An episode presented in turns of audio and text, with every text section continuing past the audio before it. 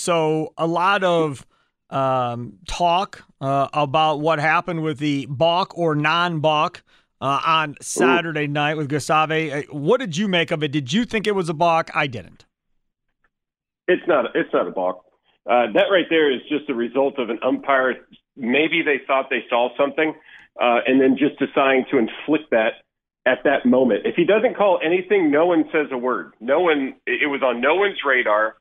Uh, they were looking for something that wasn't there. Years ago, I was in uh, again in Double A in 2014. I was the oldest guy in the league, and you have a you know two or three man crew. I think a two man crew in Double A.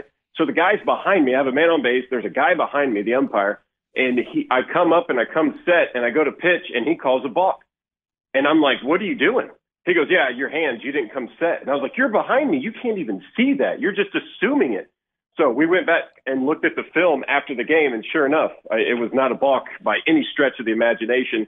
That right there, Gustave, it was not a balk. Only that that right there comes from an umpire trying to look for something that isn't there, and uh, it, it never goes well uh, when umpires try to anticipate or look for something that doesn't exist. Okay, picture this: it's Friday afternoon when a thought hits you.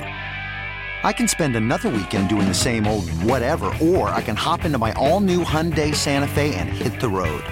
With available HTRAC all-wheel drive and three-row seating, my whole family can head deep into the wild. Conquer the weekend in the all-new Hyundai Santa Fe.